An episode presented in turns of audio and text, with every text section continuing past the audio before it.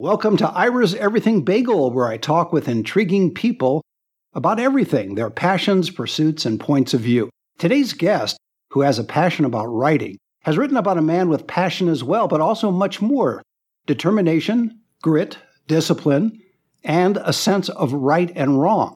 Joshua M. Greene is author of Unstoppable Siggi B. Wilzig's amazing journey from Auschwitz survivor and penniless immigrant to Wall Street legend.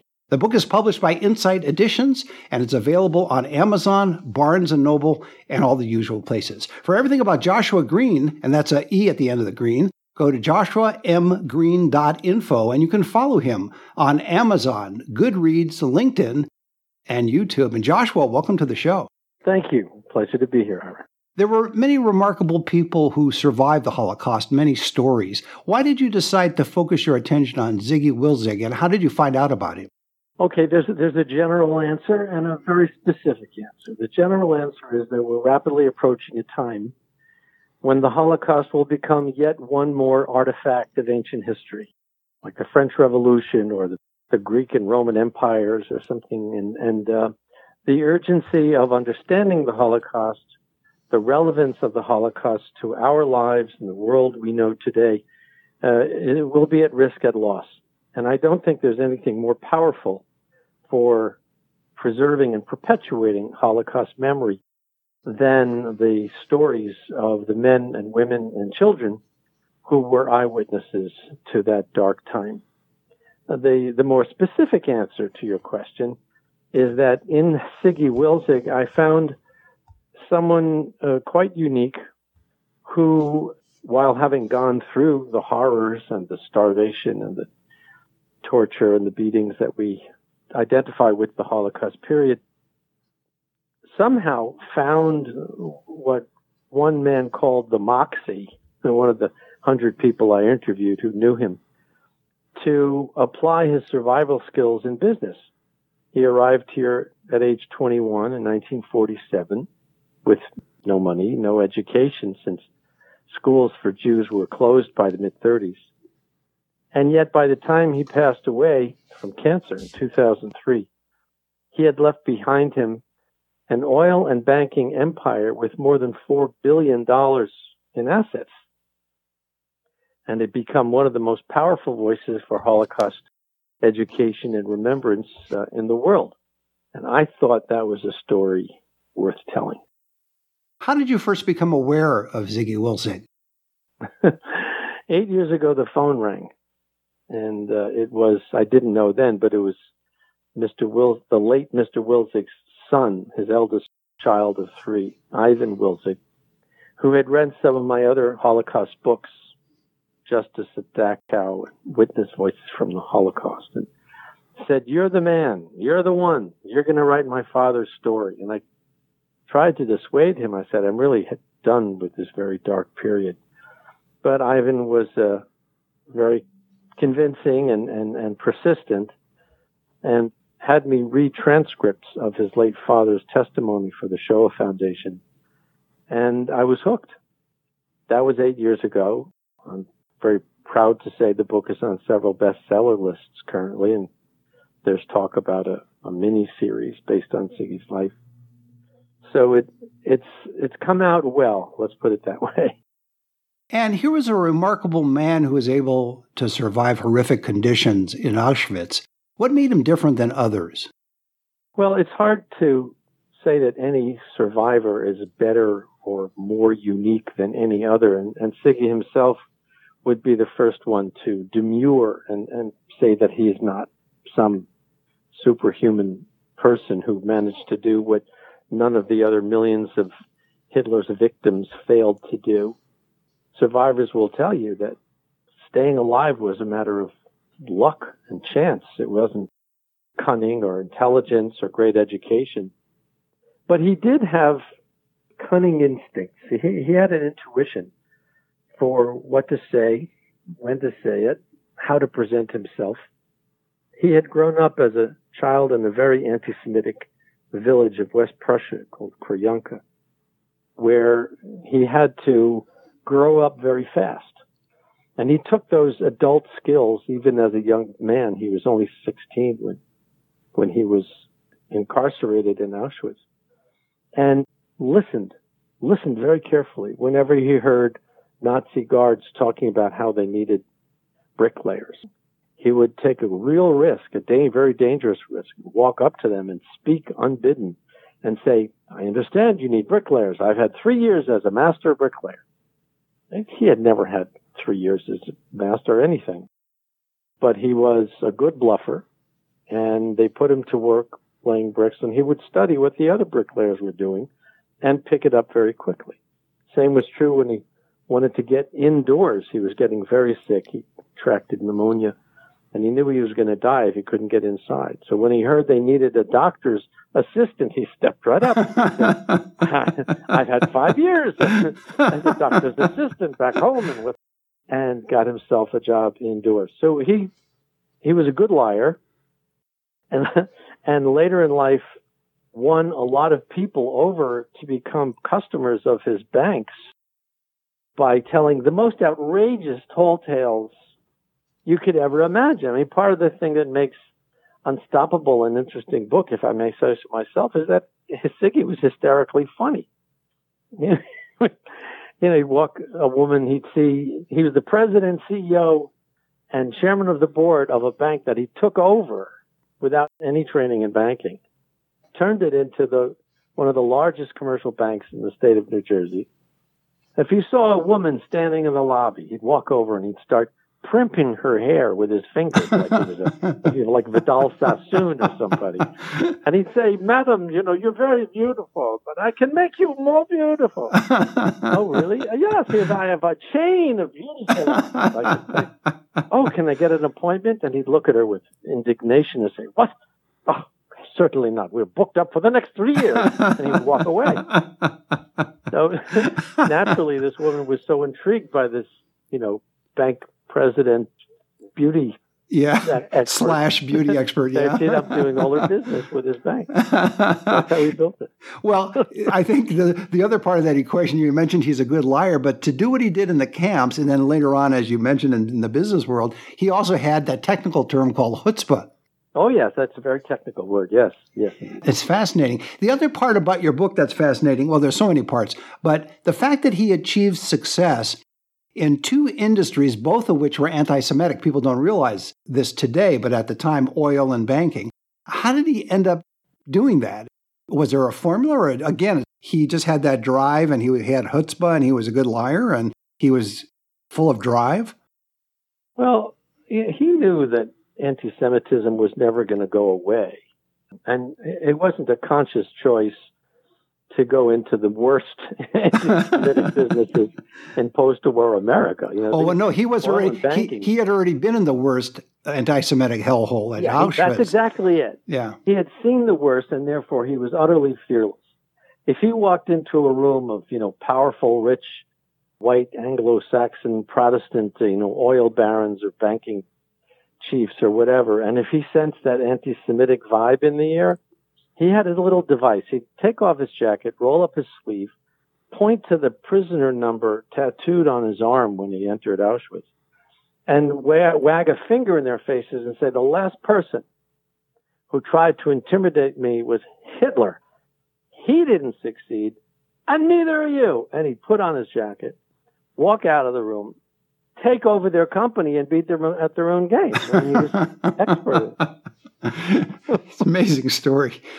What's your biggest takeaway from researching and writing a book, both from the point of view of the average reader, but also from you personally? What was your biggest takeaway? Well, for the average reader, I'd say Siggi's message is never give in to despair.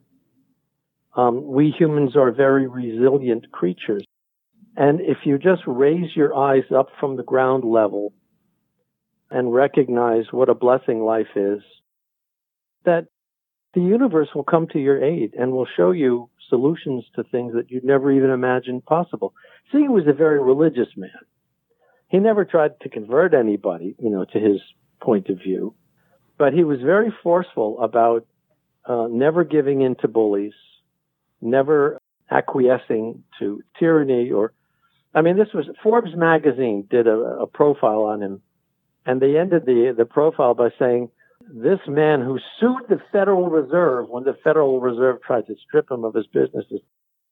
What's the Fed when you've stared down the Gestapo? I think that's a fair assessment of Siggi. So that would have been, I think, his message for, for your listeners. For myself personally, it's, um, I, I, I need to be careful about my own prejudices. I think we all carry around prejudices and, um, slanted perspectives. And, you know, I, I see in my family, I'm considered the spiritual one, right? I practice yoga. I'm vegan. You know, I write books about, you know, the Bhagavad Gita from India and all like that. Um, but I, I've had my prejudices. You know, I've, I've had my way of seeing life in, in Hitler's camps through a particular lens, which was, you might call it the lack of agency. You know, that survivors had no choice. It's what scholar Lawrence Langer calls choiceless choice.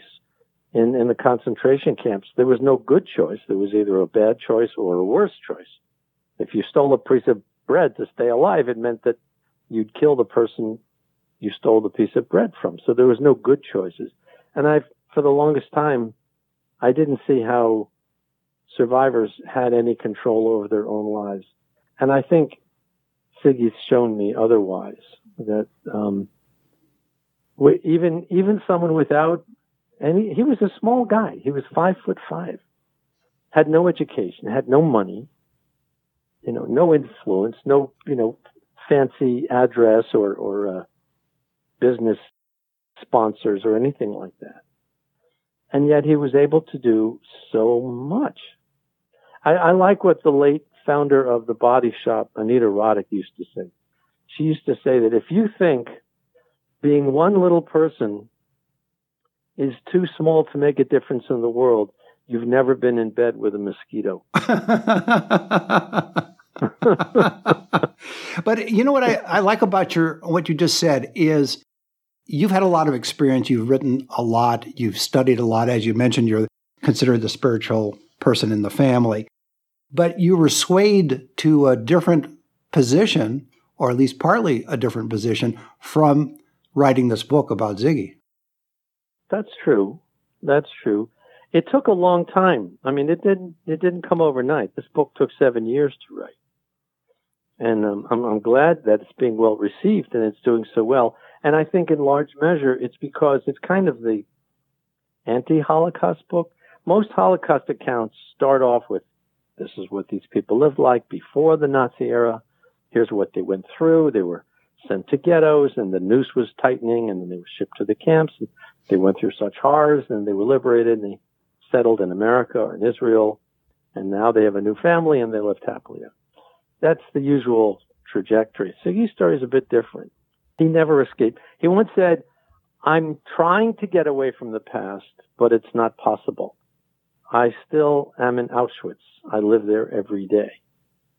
And, and, uh, what I found was that he was able, and this is very yogic, by the way. This is a very yogic principle.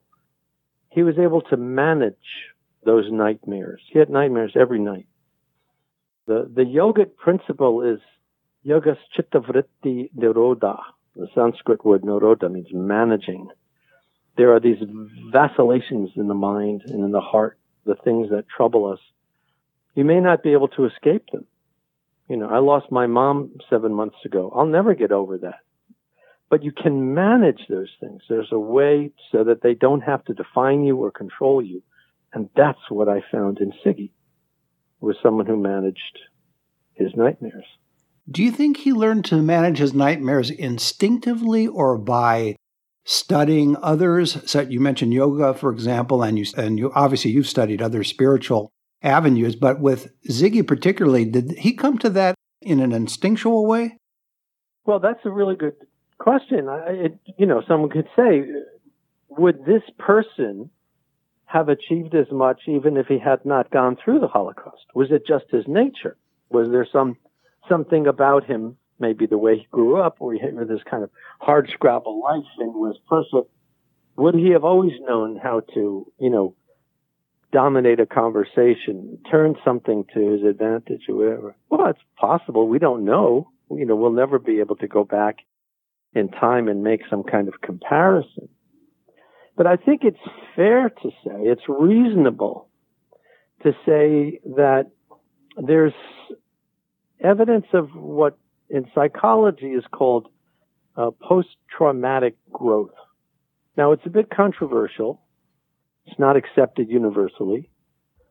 But the notion of post-traumatic growth is that things can happen having come out of the worst of circumstances that may never have occurred otherwise. For example, people coming out of extreme crisis discover a new appreciation for their life. They may discover that they had skills or intuitions, instincts that came to their aid that they never knew they had previously.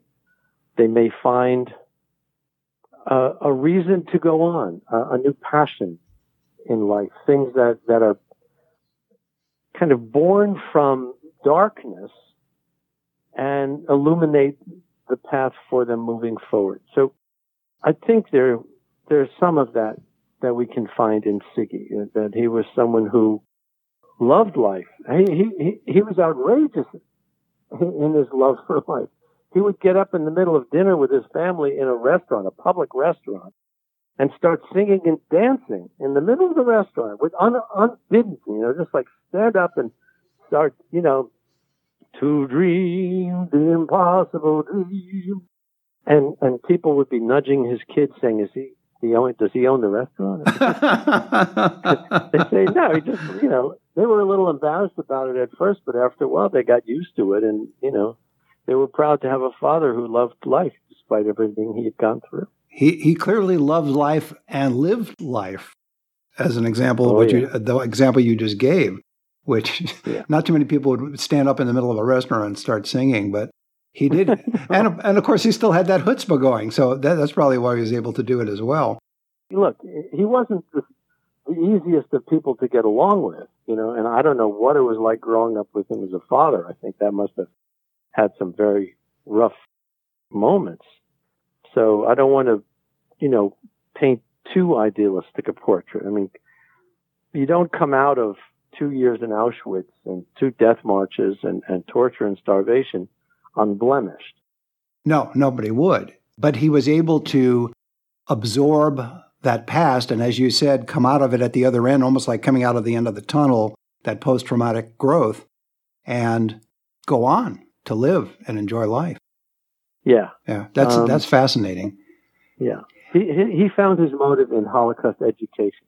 He wanted everyone to know what had happened. And he dedicated the rest of his life. There, there wasn't a day that went by when he wasn't teaching and preaching about the Holocaust, especially to young people. But, you know, he would say, for example, he was the first person to lecture before the cadets and officers at West Point.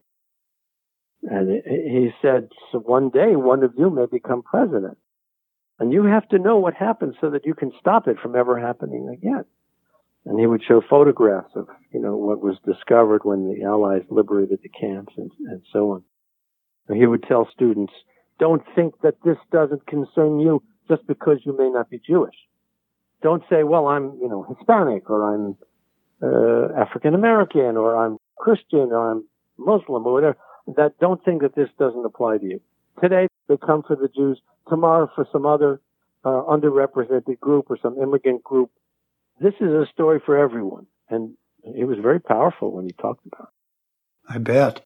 Because remembering the Holocaust was a big commitment in his life, clearly on a daily basis, as you mentioned, did it affect his Jewish faith either in a positive or negative way because he was religious?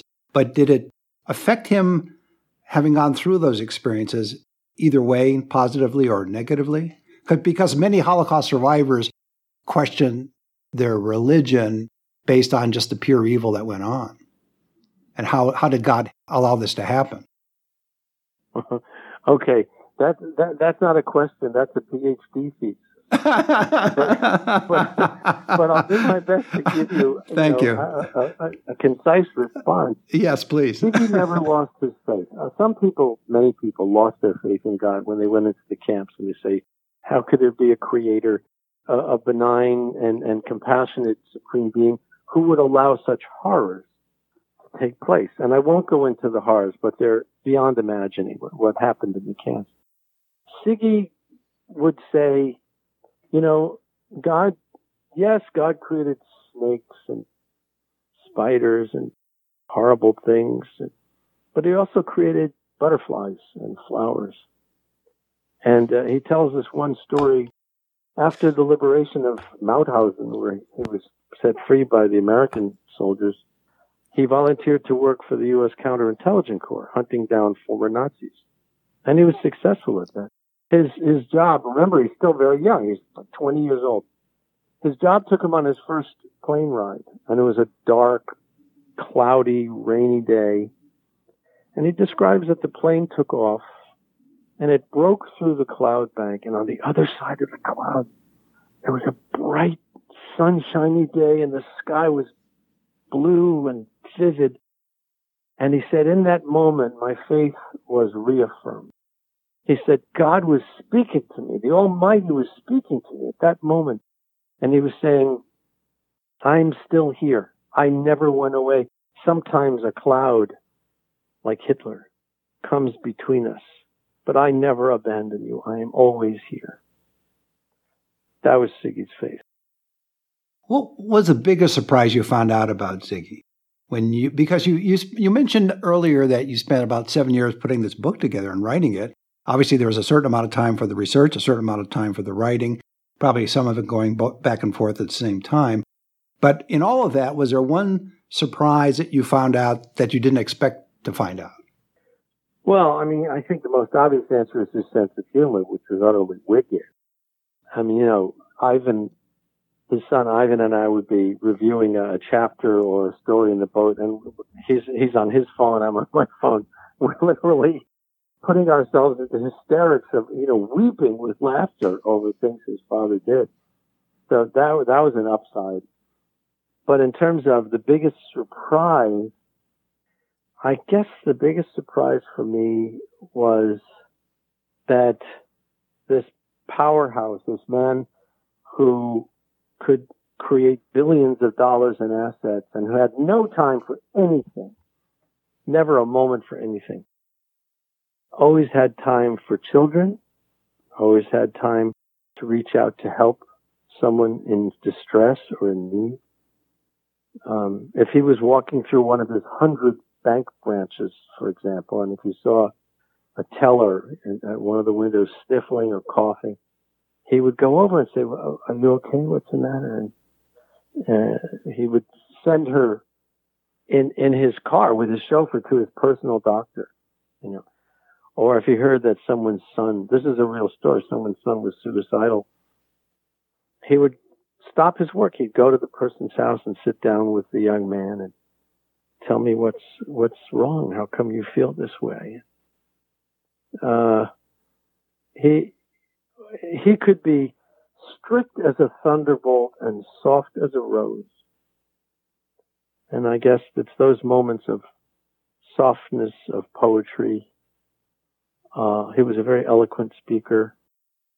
It's it's finding beneath the horror, stripping away the layers of, of, of human humiliation and, and, and misery and finding this um, elegant human being beneath all of that. Earlier, I asked you about what you took away from the book, and you talked about your change in perspective. But a larger question, and I promise it's not a PhD question, and that is Did you come away from writing the book a changed person? Mm, well, you, you ask a lot on a first date, don't you? um, I suppose in some ways. I'm not. Uh, I'm not as adverse as I was before writing this book to writing again about the Holocaust period.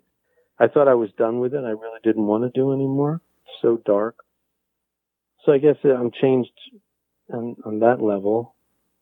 Um, I'm feeling older. Gosh, did I really just say that? Yeah. You did. You did. I'm, I'm feeling older. You know, I'm, I'm well. I'm, I turned 71 last month. Okay, so I am old. but you know, um, I'm feeling I'm feeling the weight of the world more. Um, I don't understand how it's possible for humans to be so cruel toward one another. I don't even understand how Democrats and Republicans can be so freaking cruel to one another. I, I grew up in New York, okay? Mm-hmm. I'm talking to someone who understands what I'm talking about here. Yes. And, you know, when I was a kid, I'm, I'm from a long lefty center. You know, my parents met in a communist block meeting, for heaven's sake. I'm a, I'm a vegan, yoga practicing, mantra chanting Jewish intellectual from downtown New York. I'm, but I had Republican friends and their parents and my mom. Would get together. We'd have picnics. We'd hang out, go to each other's homes, and there would be difference of opinion, but we could talk about it. You know, it was civilized. I don't understand where all of this bitterness and anger and hostility is coming from and why it's so why it's become so extreme and and um, I'm changed. I'm changed in that way after going through Siggi's story and seeing how hard he tried to get people to be reasonable with each other, and how we're not living up to that. How we're really failing as a species. Um, I feel the weight of that more than I have before. It seems there's no tolerance on either side, and that's the problem. You mentioned earlier, uh, and we'll end it on this note. You mentioned in the beginning that at some point the Holocaust will become a distant memory, despite the efforts of people like Spielberg and you and so many others. Are you more optimistic that the story will still be told after writing the book on Siggi Wilzig? Well, I, I'm I am optimistic that the story will be told not necessarily because of anything I've done. I mean, you're being very generous, vaulting me up into the category with Steven Spielberg. Thank you very much. Yes, I'll come back. Absolutely. Um, I'd like to have you come back. uh, but I, I, you know, the Holocaust is the single most studied, documented, analyzed, and taught period in human history. And the interest is growing. I, I'm, I'm pleasantly surprised by how many young people are entering the field. And if you go to the places of the atrocities, the, the memorial grounds at Auschwitz or Bergen-Belsen or Dachau or wherever, those sites are maintained usually by young Germans, not by Jews, by non-Jewish second or third generation Germans, meaning maybe the grandchildren of people who might have been involved in Germany during the war. That's encouraging. There's, there's a very healthy curiosity to look at this and say, what happened? Why did it happen? What do we need to know from this? So that part, that's very encouraging. That, that part is very encouraging. So far as the movies, I mean, sure, Hollywood doesn't help. I mean, Hollywood always gets it wrong. But even there, you know, uh, Life is Beautiful, or Jacob the Liar, or Inglourious Basterds, or whatever film you want to point to, it at least keeps the subject of the Holocaust in the public discourse, and then people can learn the truth about it when they go a little deeper. That's a great way to end it. My guest has been Joshua M. Greene. He's author of Unstoppable Ziggy B. Wilzig's astonishing journey from Auschwitz survivor and penniless immigrant to Wall Street legend. The book is published by Insight Editions and available on Amazon, Barnes & Noble, and all the usual places. For everything about Joshua Greene, go to Joshua M. Greene, and that's an E at the end of Green, joshuamgreen.info, and you can follow him on Amazon, Goodreads, LinkedIn, and YouTube. And Joshua, thanks for being on the show. My pleasure, Ira. Thank you so much. And join us every Thursday for a new schmear on Ira's Everything Bagel.